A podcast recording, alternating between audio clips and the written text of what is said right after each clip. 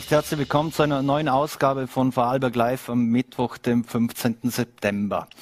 Heute haben in Bregenz die ersten äh, Senioren im Pflegeheim den dritten Stich bekommen und da waren die Kollegen von VNRT dabei. Das zeigen wir Ihnen später. Zudem dürfen wir uns später freuen auf Landesschulsprecherin Anne, Urbanek. Doch jetzt wollen wir mit einem anderen Thema beginnen und es wird ganz sportlich. Und ich darf, freue mich, dass ich den Bregenzer Handballtrainer Markus Burger und den Trainer vom Alpla HCH, Hannes Jon Jonsson, begrüßen darf. Vielen Dank für den Besuch. Hallo. Herr Burger, am Freitag 18.30 Uhr steigt in der Handball Arena 97. Duell schon zwischen äh, Bregenz und Hart. Jetzt ist eigentlich alles angerichtet. Erster gegen Zweiter, äh, Rekordmeister gegen den amtierenden Meister. Also beste Voraussetzungen wieder vor Publikum zudem. Äh, wie groß ist denn jetzt die Vorfreude in Bregenz? Ja, ganz extrem. Also zum einen freuen wir uns natürlich jetzt, dass wir endlich wieder Zuschauer bei uns in der Halle sein dürfen, dass dieser Sport endlich wieder diese Bühne bekommt, die er verdient. Äh, natürlich auch kein geringer als gleich dann den Meister zu empfangen, ist auch schön. Äh, man kennt ja diese Mannschaft und weiß, was die für Qualität hat. Ja, ich denke, die Zuschauer, die in die Halle kommen, die werden sich freuen. Es wird sicher äh, ein ordentliches Spiel werden. Mhm. Herr Jonsson, aus Ihrer Zeit bei West Wien noch, äh, als Sie gegen die Pfeifers gespielt haben, wie geht man denn oder wie stuft man denn so ein Revierderby, so ein Prestige-Derby ein? Ja, ich glaube, den Wiener Derby und den Vorarlberger Derby kann man in keinem Fall vergleichen. Mhm. Da, ist, da ist der Vorarlberger Derby für mich äh, ja, ein größeres Event, auf jeden Fall. Für uns Vorarlberg ist es die Mutter aller Handball-Derbys, auf, auf, jeden Fall. Äh, wie sehr ist es ein Heimvorteil überhaupt äh, bei so einem Derby, wenn man vor heimischem Publikum spielen darf, wenn man die, die Fans kennt auf beiden Seiten, die, die, ja sehr lautstark sind, egal ob man jetzt in Hart zu Gast ist oder in Bregenz, kann man vom Heimvorteil sprechen? Ja, aus meiner Erfahrung, weil ich ja beide Seiten kenne, sehr gut kenne, dann weiß ich, wenn die Zuschauer da kommen und dann kommen sie natürlich auch wegen dem Derby, dann will man natürlich unterstützen und dann kommt eine richtige Macht und das geht immer in beide Hallen so zu. Ähm, Heimvorteil ist es dann, wenn äh, das Publikum spürt, dass wir alles geben, dass wir voll dagegenhalten äh, und sie uns unterstützen können, das ist ganz klar. Das müssen wir uns verdienen, das müssen wir uns erarbeiten. Äh, und dann hoffen wir natürlich, dass da auch da ein, ein richtiges Duell entsteht und dass die Fans auch ihre, ja, ihren Job machen, genauso wie wir das wäre natürlich toll und auf das freuen wir uns natürlich jetzt auch. Mhm. Herr Jonsson, ähm, ich habe es angesprochen, Rekordmeister gegen den amtierenden Meister. Sie sind beide bestens äh, in, in, in, die, äh, in, den Grunddurchgang gestartet. Also Sie sind Erster, Bregenz ist Zweiter. Wie schätzen Sie denn äh, die Bregenzer Mannschaft ein? Ja, erstmal glaube ich, das hört sich alles äh, sehr gut an. Also das sollte einfach sein, für die Bregenzer Karte zu verkaufen. Äh, ich setze die Bregenzer Mannschaft einfach so an. Ich glaube, die haben, äh, die sind, werden wesentlich stärker auftreten dieses Jahr als letzte. Ich finde die Neuverpflichtungen richtig äh, gut. Ja. Und ich glaube, bin ziemlich sicher und weiß, dass als Bregenz will, äh, genau wie wir, die wollen ganz oben spielen und das können die auch. Ja. Mhm. Und umgekehrt gefragt, äh, wie schätzen Sie die Hader Mannschaft ein? Ja, natürlich sehr, sehr stark, gut verbessert. Also auch die Einkäufe sind, sind gut, finde ich. Ähm, was, ihn, was ein bisschen auch für hart spricht, sind, dass sie schon sehr schwere Spiele hatten mit Toulouse im Europacup. Äh, es ist immer gut, wenn man gleich am Anfang so richtig reingeht. Ähm, das macht schon viel aus. Wir hatten jetzt zwei Spiele, die, die Gegner, okay, man hat gewonnen, war klar, wir sind gut drin jetzt in der Saison, aber jetzt kommt ein richtiger Prüfstein. Also das ist schon, das ist eine andere Liga jetzt, das ist eine andere Marke, was da kommt. Aber auf das freuen wir uns und da müssen wir uns jetzt auch gut vorbereiten. Aber ich denke, es ist auch noch nicht alles so rund. Es ist noch am Anfang in der Saison und, mhm. und man wird schon sehen, wo dann die, die, die Schwachstellen auftreten, beziehungsweise wo man dann angreifen will und wie man verteidigt. Aber das ist das Schöne an dem Sport. Äh, man freut sich darauf, man bereitet sich darauf vor, man will das Beste mhm. geben und, und das ist jetzt das Ziel von beiden wahrscheinlich. Mhm. Sie kennen ja beide Seiten, Sie waren ja auch ein Hard-Coach. Jetzt ist äh, vor der Saison äh, der Nico Schnabel ist nach äh, Hard gewechselt. Warum haben Sie den Nico denn ziehen lassen? Ich glaube, das Leben ist Veränderung. Das gehört dazu. Äh, Nico war sehr, sehr lange in Bregenz im Verein. Äh, dann stehen Entscheidungen an über Personalien, ähm, die trifft nicht ich alleine, das ist ganz klar. Man macht solche Dinge natürlich, weil man die Mannschaft weiterbringen will. Man will sich entwickeln, man, man hat den Status quo ich wünsche Nico natürlich alles Gute, dass er sich wieder weiterentwickelt. Übrigens, ähm, wir haben jetzt den Schritt gemacht, dass man sagt, wir wollen auf gewissen Positionen verändern, haben wir gemacht. Ähm, das ist dann nicht, das ist dann nicht immer fein, das ist ganz klar, auch für, mhm. die, für den Spieler, auch wenn jemand so lange da war. Aber ich denke, Nico hat einen guten Trainer, äh, will sich auch da reinhauen, sind wieder neue Reize da, das gehört dazu. Das soll sein bei so einem Wechsel und ich glaube, es ist schon lange kein Thema mehr, dass man zwischen Bregenz und Hartmann wechselt, ohne dass gleich die ganze Kirche abbrennt. Na, das mhm. ist es ist zum Sport, Veränderungen müssen her und das leben wir. Mhm. Und Sie haben den mit offenen Armen genommen?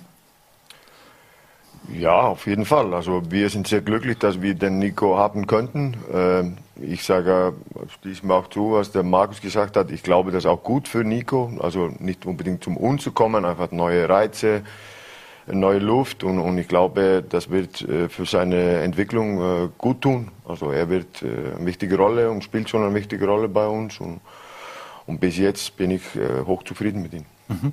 Wie bereitet man sich denn auf so ein Derby vor? Ähm, muss man auch die, die, neuen Spieler, die vielleicht äh, das noch nicht so kennen, dass es da so Rivalität gibt, eine sportliche Rivalität zwischen beiden Vereinen, muss man die da extra motivieren oder denen das äh, näher bringen oder sind das einfach so voll Profis, dass das egal ist, ob Derby oder nicht?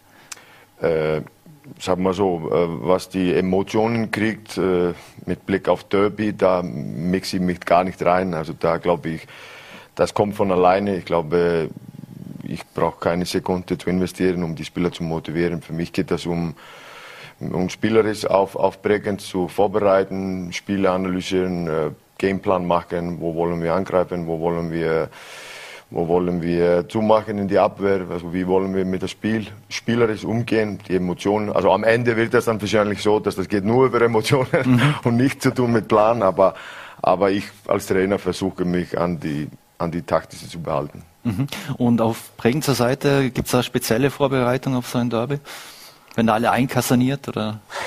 nein, nein, so weit sind wir nicht. Na, ganz klar, wenn man Derby äh, hat man es leichter als Trainer.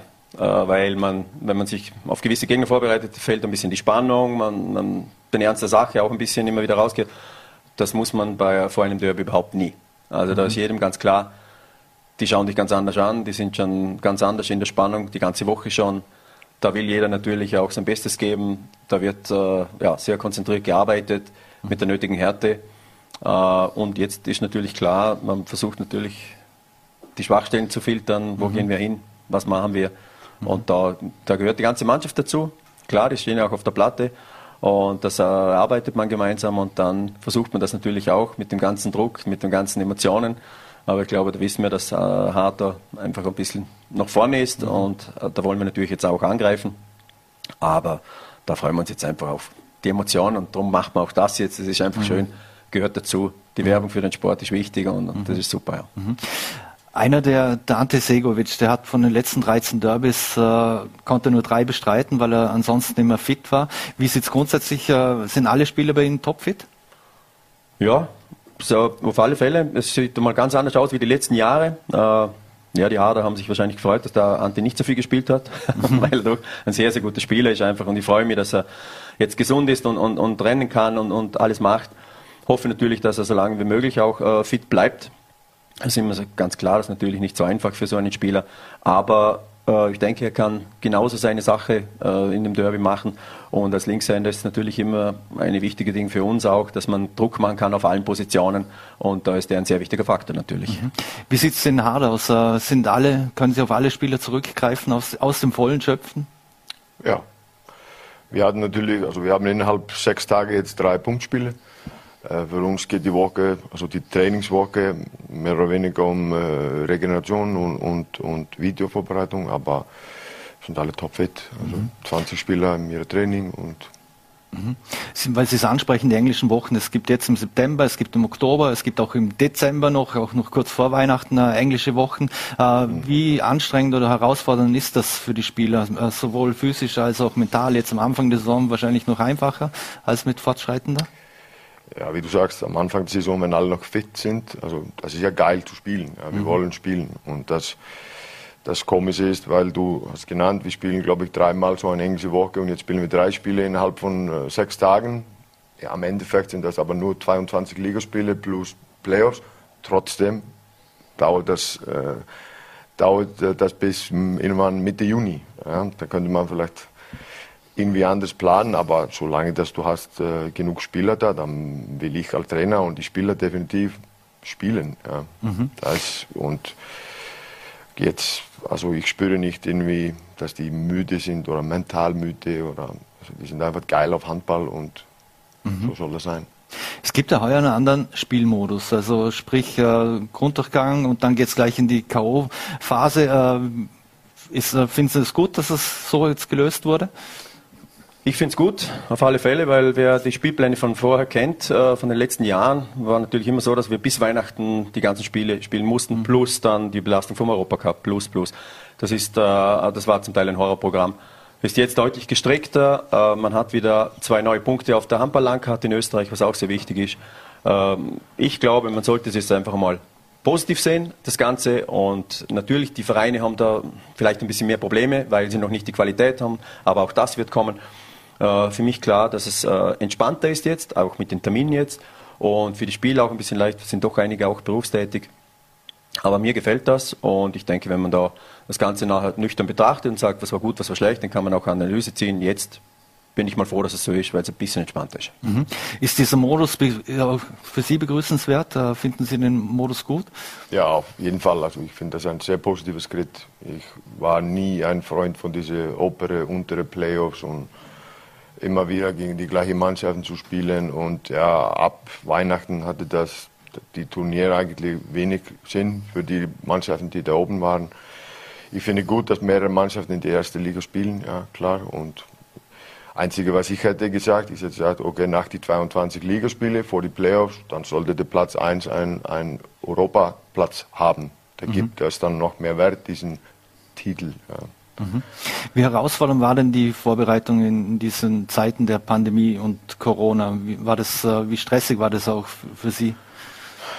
Ja, sag mal so, seit ich äh, begonnen habe im Hart hier Mitte Juli, war das so eher ruhiger, was betrifft Corona. Wir waren klar, wir waren wenig unterwegs, da waren keine großen Trainingslager irgendwo im Ausland oder Turniere. So, von daher hat das, hat Corona hat uns bis jetzt äh, gar nicht gestört. Ja. Wenn ich rede über letztes Jahr, also da war ich in Deutschland, war natürlich was ganz anderes. Das war ja, eigentlich eine neue Herausforderung jede Woche. Du musstest umplanen, neu planen, äh, unende. Ich, mhm. Wo ich gearbeitet habe, waren auch äh, fast alle Spieler äh, positiv und teilweise krank und schwer krank. Also das war brutal und, und, und Erfahrung, was man hoffentlich nur einmal erleben muss. Ja. Mhm. In den letzten Jahren ist es ja für das erfolgsverwöhnte Bregenz nicht so gut gelaufen. Ähm, was haben Sie in diesem Jahr anders gemacht? Liegt es rein an den Neuzugängen, an der Umstellung in der Mannschaft oder haben Sie, wo haben Sie was verändert? Ich glaube, es ist ein Prozess, der da äh, stattgefunden hat. Ähm, man hat natürlich auch die Mannschaft von, von einem Jahr aufs andere Jahr immer wieder verändert. Es sind immer wieder Spieler weggegangen. Äh, man hat Qualität natürlich auch äh, verloren, dann äh, auf Spieler gesetzt, die dann verletzt sind. Dann kannst du nicht diese Leistungen abrufen.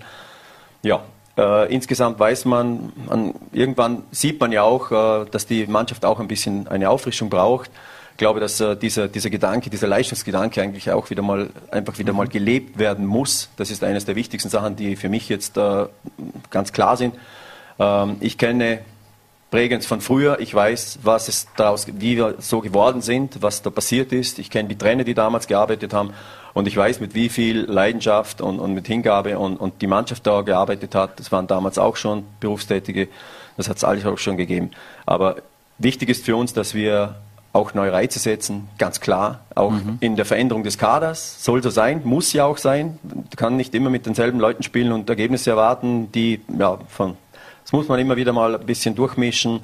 Vielleicht auch die, die jungen Spieler, die kommen, müssen sich ja, müssen auch wissen, dass man nicht nur, wenn man ein gelbes Dress hat, gleich zum Rekordmeister gehört. Zuerst muss man mal Leistung bringen. Ich weiß nicht, wie viele Spieler in der Mannschaft sind, die überhaupt mal Meister geworden sind. Also mhm. man muss diesen Reiz wieder sehen. Man muss es fühlen wieder, was es bedeutet. Und ohne diese Leidenschaft, ohne diesen absoluten Willen geht gar nichts. Und, mhm. und das waren, glaube ich, in den letzten Jahren war das zu wenig, dass die Spieler das gelebt haben äh, denke, heuer haben wir so diesen, diesen Weg jetzt einmal richtig begonnen. Man hat äh, auch geholfen im Umfeld. Also es ist auch jetzt, äh, finde ich, noch geschlossener geworden, was die Führung betrifft.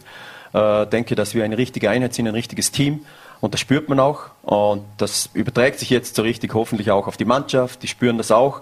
Und wenn das jetzt äh, so weitergeht, das wollen wir natürlich, äh, müssen wir auch über die nächsten Jahre natürlich keine Angst haben, weil immer wieder auch junge Burschen von unten kommen und die sollen sehen, nur wenn man alles gibt da oben, dann hat man auch die Möglichkeit, da mal einen Pokal oder irgendetwas in die Höhe zu stemmen. Und das soll das höchste Ziel sein. Und für das lebe ich auch, dass wir, dass wir das schaffen. Das ist mein Ehrgeiz, das ist mein Ansporn. Und jetzt, Gott sei Dank, hat man auch die Mannschaft einmal in diesen Teilen auch so verändert, gemeinsam, dass man sieht, äh, es geht was vorwärts und man, man sieht es jetzt auch mhm. auf dem Spielfeld. Wenn Sie den Nachwuchs ansprechen, Bregenz war früher auch immer bekannt, dass äh, einen sehr guten Nachwuchs hatte, viele Eigenbauspieler, abgesehen jetzt dann von den großen Namen, die dann dazu gekommen sind, Gudel, Galic, Sigurdsson und, und so weiter. Kommt genügend äh, Nachwuchs nach, äh, wo, wo, wo Sie Potenzial sehen? Ich glaube, es kommt nie genug nach. Mhm. es müssen einfach immer äh, Spieler bereit sein, alles zu geben. Und wir haben, ob das schon damals mit dem Dago war oder, oder mit Bruno, wir wissen das, dass das schwierige Zeit, wir haben sehr viel Konkurrenz, andere Sportarten, wir wissen mhm. das. Das sind natürlich Trendsportarten, die, die sehr viel mhm. ausmachen. Und es gibt immer wieder alle paar Jahre einen besonderen Jahrgang. Also das, das wiederholt sich. Und, und wenn da so eine Clique beieinander ist, die sich da so immer so finden und sagen, ja, wir wollen gemeinsam was machen, dann hast du wieder die Chance, dass wir da mehr bleiben die Jugendlichen verändern sich und wir müssen auch äh, Anreize bieten, wir müssen tolle Training machen, wir müssen aber auch den Jungen helfen, dass sie verstehen, dass es nicht nur über ein bisschen Training geht, sondern mhm. die Einstellung und ich glaube, da sind uns die Isländer meilenweit voraus, was die jungen mhm. Sportler betrifft, weil die haben immer ein Ziel, die wollen in diesem Sport, im Handball oder überhaupt im Sport, wollen sie auch mal weg von der Insel, wollen mhm. einmal etwas erleben, wollen mit dem Sport auch Geld verdienen, wollen dieses Leben einmal spüren. Und ich glaube, da sind wir noch nicht so weit, ganz ehrlich, äh, aber wir haben auch sehr, sehr viele gute, talentierte junge Burschen und Mädchen mhm. im Verein. Und wenn die alle diese, diese Einstellung und diesen Spirit ein bisschen übernehmen, dann bin ich sicher, dass wir auch in Zukunft von unten genügend Potenzial bekommen und genug Spieler bekommen, die der Mannschaft helfen können. Aber es ist verdammt harte Arbeit. In Hart weiß man und hört man auch, also da hat der Handballsport äh, zum Teil im Fußball schon längst den Rang abgelaufen, auch wenn es um, um Nachwuchskräfte geht. Konnten Sie sich schon ein Bild machen über den, den Harder Nachwuchs? Kommt da genug aus Ihrer Sicht nach und ähm, ist man auf dem richtigen Weg grundsätzlich? Genug kommt von also auch nie, nie. ja, das ist klar. äh, ich habe mich schon ein äh, Bild gemacht, ja, ich schaue mich schon ein bisschen an und, und ja, diese zwei Monate, seit ich da bin, äh, beschäftige mich auch mit die, mit die Nachwuchsarbeit in Hart. Äh, dass eine, wir sind auf dem richtigen Weg, weil das eine klare Linie gibt im Verein, dass wir gemeinsam wollen es besser machen. Ja. Mhm. Und das ist das, äh, das ist das Erste, das Wichtigste vielleicht am Anfang. Ja. Äh, seit wir mal angefangen haben, hier haben wir fünf Leute, ganz, ganz, junge Leute, haben wir im, im Training bei uns. Diese Future Team ist auch so eine Experimentprozess. Ja. Wir mhm. werden da sehen, wie das sich entwickelt. Äh, wir haben in Hart einen äh, U16, der ist sehr starker Jahrgang. Und äh, für mich ist jetzt das äh, Wichtigste, und das hört sich alles sehr gut an jetzt, dass äh, die Verein, äh, ja, das geht nicht nur darum zu sagen, wir wollen es machen, aber das klingt so und ich bin mir sicher, dass das, die Verein will wirklich da investieren. Und. Aber das ist auch wieder ein Prozess. Also wenn du investierst jetzt in, in Jugend, U16, U12, ja, dann hast du da fertige HLA-Spieler in acht Jahren. Ja. Mhm. Aber kostet Geduld mhm. aber, und Zeit, aber ist natürlich enorm wichtig. Mhm. Abschließend noch, äh, im Wahlberg erinnert man sich gerne zurück an das spannungsgeladene Finale 2015 zum Beispiel. Mittlerweile ist es ja schon hat es 96 Ligaduelle gegeben. Äh, was spricht denn für den 51. Bregenzer Sieg? Ja, es muss ein äh, absolut perfekter Abend werden. Also da muss angefangen von den Torhütern, von der Verteidigung, vom Angriff, das muss einfach, das muss passen. Äh, wir müssen uns natürlich auch über die 60 Minuten äh, anstrengen, vorne wie hinten, das wissen wir. Eh. Ähm, aber im Sport und Derby sowieso, die haben immer eigene Gesetze. Und da weiß man, dass manchmal so Kleinigkeiten dann ausschlaggebend sind. Ähm, ja, grundsätzlich die Einstellung muss natürlich da sein, das, das mhm. erwartet man sich immer. Aber ich erwarte mir, dass wir so gut wie möglich dagegenhalten auch, weil das ist doch ein, ein, ja, ein ordentlicher Druck, den die Harder aufbauen können mit ihren Spielern. Ja, und wir werden natürlich auch mit unseren Spielern alles geben, dass wir sie ordentlich beschäftigen, dass wir sie so lange wie möglich ärgern. Und dann am Ende vom Tag schauen wir dann. Dann natürlich die Gegenfrage, was denn für den 38. Sieg von Hart spricht. Und es könnte der 23. in Bregenz sein. Ja, also ich glaube, es spricht nicht für unseren Sieg. Also das ist komplett offen, 50-50 am Anfang, wie gesagt. Also das ist so eine so eine Spiel entscheidet sich äh, über Qualität natürlich, aber auch über Emotionen und sprich, also kommt alles dazu. Also wir sind gut drauf. Also da mein Mann sagt, wir haben gestern Abend in, in, in Gras gespielt und selbst die äh, letzten fünf Minuten waren immer noch voll Power und Emotionen dabei und, und die Jungs, äh, die sind fit. Ja. Äh, die, die neuen Leute, die kommen auch mit neuer Energie rein, ja, so mentale Energie rein in die Truppe und das tut, tut uns gut, glaube ich. Und ja, wir fahren dahin natürlich, um, um zu gewinnen und, und das wird sicher eine enge Kiste. Mhm. Wir freuen uns auf ein spannungsgeladenes Spiel, hoffen auch, dass es bis zum Ende der Saison so bleibt und wir Sie dann wieder hier begrüßen dürfen, wenn es vor dem Finale soweit ist. An Sie, liebe Zuschauer, sei noch äh, gesagt, es wird am Freitag um 18.30 Uhr die 3G-Regel gelten in der Handball Arena in Bregenz. Äh, Antigentests äh, sind nur 24 Stunden gültig. Äh, berechnen Sie das mit ein und am besten Tickets gleich über ticketmaster.at vorbestellen, denn sie gehen weg wie die warmen Semmeln. In diesem Sinne, vielen Dank, Markus Burger, Hannes-Jon Jonsson. Viel Erfolg beiden und schönen Abend, bleiben Sie gesund. Danke. So, meine Damen und Herren, und heute haben die ersten Senioren im Pflege im Sozialzentrum Bregenz-Weidach den dritten Stich erhalten und die Kollegen vom VNAT waren dabei und das zeigen wir Ihnen jetzt. Äh,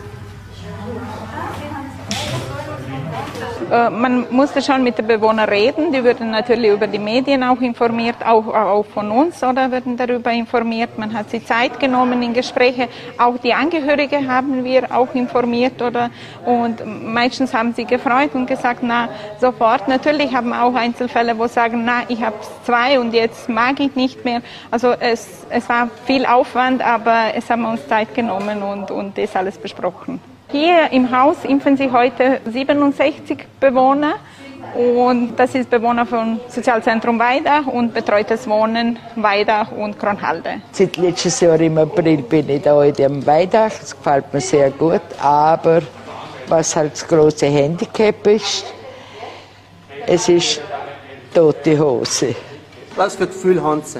Ja, ich denke halt, da was sein muss, muss sein. Oder? Und da die Jahre zwar sehr gut überstanden, hier muss ich sagen, hier keine Beschwerden hier, lasse mich jetzt halt auch impfen. Das war ein Beitrag von VNRT-Kollege Matthias Rauch. Und wir wechseln das Thema, bleiben aber beim Thema Corona und Corona und Schule. Und dazu darf ich jetzt die BMHS-Landesschulsprecherin Anne Urbanek von der BHK Bezau begrüßen. Vielen Dank für den Besuch. Dankeschön für die Einladung.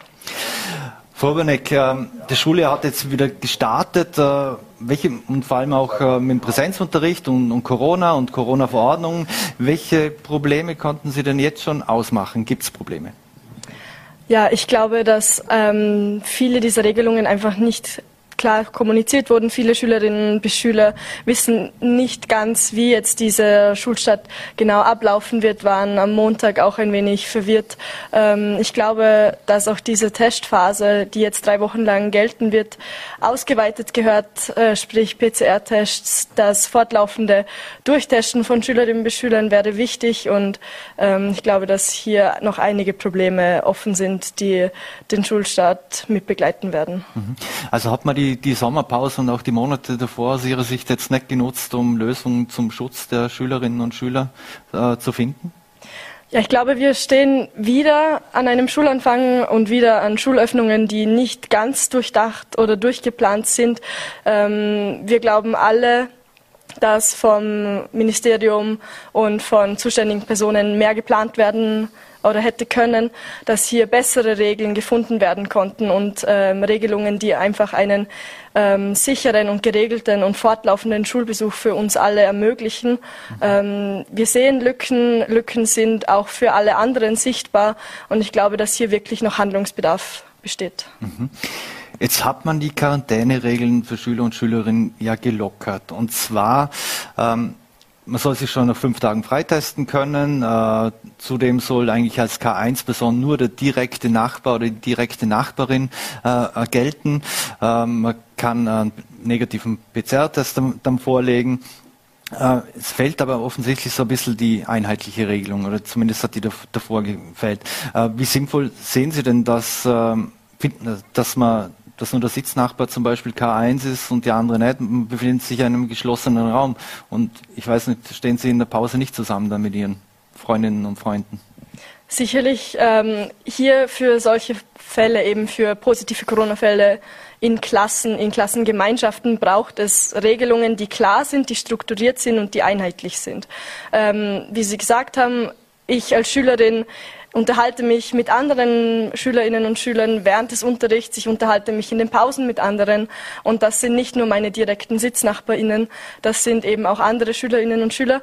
Und hier mhm. braucht es eben ähm, Quarantänemaßnahmen, die eine ganze Klasse schützen, die ähm, die Schule und auch des, oder das Umfeld der Schülerinnen ähm, schützen, dass hier nicht wieder un, ähm, unregelbare oder ja genau unregelbare mhm. Ausbrüche stattfinden von eben diesen Erkrankungen. Mhm.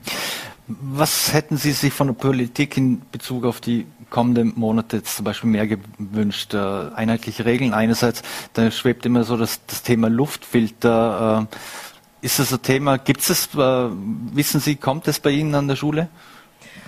Ja, Thema Luftfilter, ich glaube, das ist ein sehr, sehr großes Thema, das viele beschäftigt, das äh, vor allem auch in Wien, glaube viele Schulen und äh, die SchulsprecherInnen beschäftigt. Ähm, soweit ich weiß, wird es an meiner Schule keine Luftfilter geben. Ähm, ich habe von einigen Freundinnen und Freunden gehört, dass sie Luftfilter bekommen sollen. Ähm, ja, aber ich glaube eben, dass dieses Thema immer noch ähm, sehr unstrukturiert ist oder dieser, dieses Angebot für Luftfilter noch nicht ganz ähm, zu Ende gedacht ist, weil eben an vielen Standorten immer noch Luftfilter fehlen, dass dieses ähm, Anmeldesystem für solche Luftfilter extrem kompliziert war und eben auch erst nach Mitte der Sommerferien eben diese Möglichkeit bestanden hat, sich für Luftfilter anzumelden oder diese nachzufragen. Mhm. Also hier fehlt es. Mhm. Wird bei Ihnen in der Klasse in dem Fall konsequent gelüftet und auch auf den Gängen und so weiter? Ja, ich habe in der Hack Bezau das Privileg, dass wir viele Fenster haben, dass es eine sehr offene Schule ist. Also bei uns im Klassenzimmer kann regelmäßig gelüftet werden, kann gut gelüftet werden. Auch auf den Gängen äh, ist das Lüften möglich. Mhm. Ja. Gute und frische Bregenzer Wälder Luft. Genau. Und, äh, und im Winter dann wird man dann mit den Jacken drin sitzen in den Klassenzimmern? Ja, wir haben ja schon einen Winter mit Corona erlebt. Das war anstrengend für uns alle. Wir haben teilweise gefroren. Äh, die Nachfrage nach Decken war da. Ähm, ich glaube, dass hier, ähm, hier eben nachgedacht werden muss, dass das nicht, mh, nicht durchführbar ist, dass einen Winter lang durchgelüftet wird, weil eben die Schülerinnen und Schüler krank werden, weil hier durchgehender Durchzug besteht. Und hier sollte eben das Konzept Luftfilter noch einmal weitergedacht mhm. werden, dass hier eben auch in Wintermonaten, wo es eben zu kalt ist, mhm. ähm, nochmal Möglichkeit besteht. Mhm. Das heißt, die Schulen sollen unter allen Umständen offen bleiben. Ist so ein Regelbetrieb auch in Ihrem Sinne? Natürlich, ähm, wir haben in den letzten Lockdowns immer wieder erlebt, ähm, was äh, ein Homeschooling-Zeitraum, was solche Schullockdowns für uns Schülerinnen und Schüler bedeuten. Es haben extreme Verschlechterungen der mentalen Gesundheit stattgefunden. Ganz viele Schülerinnen und Schüler sind ähm, im Stich gelassen worden, ähm, mussten sich äh, Schulinhalte selber beibringen und sind einfach durch dieses Schulsystem nicht mehr unterstützt worden. Wir haben gesehen, wie soziale Selektion immer größer geworden ist, wie hier mhm. immer größere Abstriche bei verschiedenen Schülerinnen und Schülern machen, also dass hier viele Schülerinnen und Schüler einstecken mussten und eben nicht die gleichen Möglichkeiten hatten wie alle anderen. Und hier ist eben der bedingte Schul- oder die bedingte Öffnung oder das Offenbleiben der Schulen ein wichtiger Punkt, dass wir mhm. da eben allen die gleichen Chancen ermöglichen können, dass alle Schülerinnen und Schüler die gleiche Bildung zur Verfügung gestellt bekommen. Mhm. Gibt es genügend Angebote, äh, dass man verabsäumten Stoff jetzt äh, zum Beispiel nachholen kann und Unterstützung bekommt? Gibt es da Angebote? Ähm, das ist ein wichtiges Thema, finde ich, weil es wird sehr oft und in ganz großem Stil über Corona-Schutzmaßnahmen geredet. Es wird dieses Thema immer von neuem aufgegriffen, aber eben dieses Thema, wie können wir verpasste Inhalte nachholen, wie wird uns geholfen, wie werden wir unterstützt darin, diese Inhalte wieder zurückzubekommen und diese aufzubauen, ähm, da fehlt es ganz groß an Gesprächs- oder hier ist ganz großer Gesprächsbedarf. Und es gibt Möglichkeiten. Es hat die Sommerschule gegeben, die allerdings durch Lehrpersonenmangel, durch den Mangel an äh, Informationen, der an die, die an die SchülerInnen weitergegeben wurde, eben nicht so gut besucht war. Und wir finden, dass es hier weitere ähm, Angebote braucht, dass hier aktiv daran gearbeitet werden muss, dass diese Lücken eben gut ausgebaut werden können. Mhm. Wie fühlen Sie sich und Ihre Klassen- bzw. Schulkameraden informiert und äh, auch von der Politik? Ähm, wurde und wird mit Ihnen gesprochen oder hören Sie im Prinzip, wenn es neue Verordnungen etc. gibt, eh immer nur alles aus den Medien und vielleicht vom Klassenvorstand oder Klassenvorständin? Ja, wir Schülerinnen und Schüler sind der letzte Punkt, an den Informationen gelangen. Mit uns wird wenig bis gar nicht kommuniziert. Wir werden nicht gefragt. Ähm, hier besteht Gesprächsbedarf. Es ist ein wichtiges Thema, das uns aktiv betrifft, an dem wir einen großen Teil haben, der uns, in, der uns jeden Tag, fünf Tage in der Woche betrifft. Und hier fehlt eben dieses Gespräch, diese Kommunikation mit uns und von unseres oder unsere Argumente, unsere Anliegen werden selten gehört. Ähm, wir fühlen uns nicht gehört, wir fühlen uns mhm. nicht verstanden und wir fühlen uns hier einfach im Stich gelassen. Ähm, das schon seit über eineinhalb Jahren nun. Und mhm. hier braucht es eben die Möglichkeiten, dass wir Schülerinnen und Schüler aktiv sprechen dürfen, dass wir gehört werden und auch unsere Anliegen und Meinungen ähm, aktiv dann umgesetzt werden. Mhm. Äh, jetzt hat es ja von den Schulsprechern in Wien gab es ja einen sogenannten Brief. Äh, ist das auch eine Überlegung, dass man sich im Vorarlberg schon einmal überlegt hat, von der Landesschülervertretung äh, hier aktiv auch auf die Stakeholder, Politiker, wen auch immer zuzugehen? Ähm, ja, in Wien gab es diesen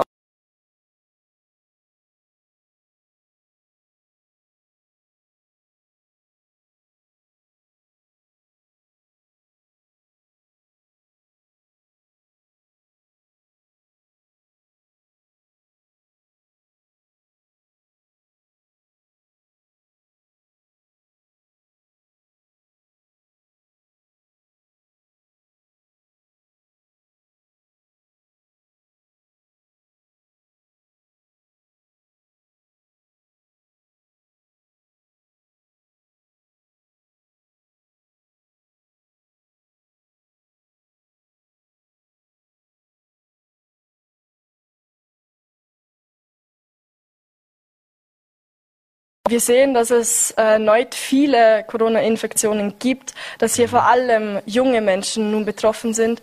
Und äh, ich glaube, dass es hier einfach einen einen guten Plan braucht, wie Schulen geöffnet bleiben können, dass wir ähm, diesen Schulbetrieb aufrechterhalten können. Ähm, es gibt äh, in den derzeitigen Regelungen äh, Punkte, die das nicht ermöglichen werden. Ähm, hier gibt es Punkte, die überarbeitet gehören. Und das wünschen wir uns, dass wir eben eine ein, Regel, ein Regelpaket haben, das es uns ermöglicht, die, in die Schule zu gehen, das einen sicheren Schulbesuch ermöglicht, äh, wo möglichst wenig Corona-Infektionen Teil davon sind. Mhm. Abschließend noch, äh, wie stehen Schüler und Schülerinnen zur Maskenpflicht und zur Impfung aus Ihrer Sicht? Äh, junge Menschen lassen sich impfen. Wir sind bewusst äh, der Wirkung einer Impfung, dass es uns eben weiterbringt, mhm. dass wir damit einen äh, guten Verlauf eben dieser Pandemie bewirken können. Ähm, ich glaube, Maskenpflicht trifft in allen Generationen bei manchen auf ähm, Missbilligung, aber wir Schülerinnen und Schüler wissen, wieso wir das machen. Wir machen es, um eben in die Schule zu können, um dieses Recht von uns äh, einzufordern. Und ich glaube, da sind wir uns alle bewusst, auch wenn es bei manchen nicht mit Lächeln entgegengenommen wird. Mhm. Wie sehr sind Fake News und Verschwörungstheorien ein Schulenthema? Ich habe jetzt das Wort Fake News oder Verschwörungstheorien in Schulen noch nicht sehr oft gehört. Ähm, es waren ja jetzt eben Sommerferien und ich glaube, da ist ähm, auch viel abgeflacht, was solche Sachen angeht. Es wurde viel informiert, es wurden viele Fakten aufgelegt und ich glaube, dass wir das schon sehr ähm, faktenbasiert äh, aufnehmen, hier Fakten glauben und hier auch den äh, Rat oder dem, den Ratschlägen von Expertinnen und Experten folgen werden. Wird das, äh, spricht man da in der, in der Klasse darüber, also auch mit dem Lehrer oder, oder wem auch immer? Ja, natürlich. Also Corona begleitet uns eben seit fast schon zwei Jahren. Äh, Im Schulalltag ist es Teil davon, im Homeschooling war es Teil davon. Ähm, es wird aktiv angesprochen, es wird auch darüber debattiert im Unterricht, es wird in den Unterricht eingebaut. Ähm, also es ist einfach ein sehr präsentes Thema und wird es, glaube ich, auch noch länger bleiben. Hm. Als letzte Frage noch, äh, können Sie sich vorstellen, dass man auch äh, niederschwellige Impfangebote in Schulen macht zum Beispiel? Ja, also ich bin nicht abgeneigt von dieser Idee. Ähm, viele Schülerinnen und Schüler hatten noch nicht die Möglichkeit, sich impfen zu lassen. Und ich glaube, hier eine gute Information und einen Anreiz schaffen ist ein guter Weg, um diese Impfquote weiter hochzutreiben und hier auch weiterhin das äh, oder die Nachfrage bleiben mhm. zu lassen. Anne Urbanek, BMHS Landesschulsprecher.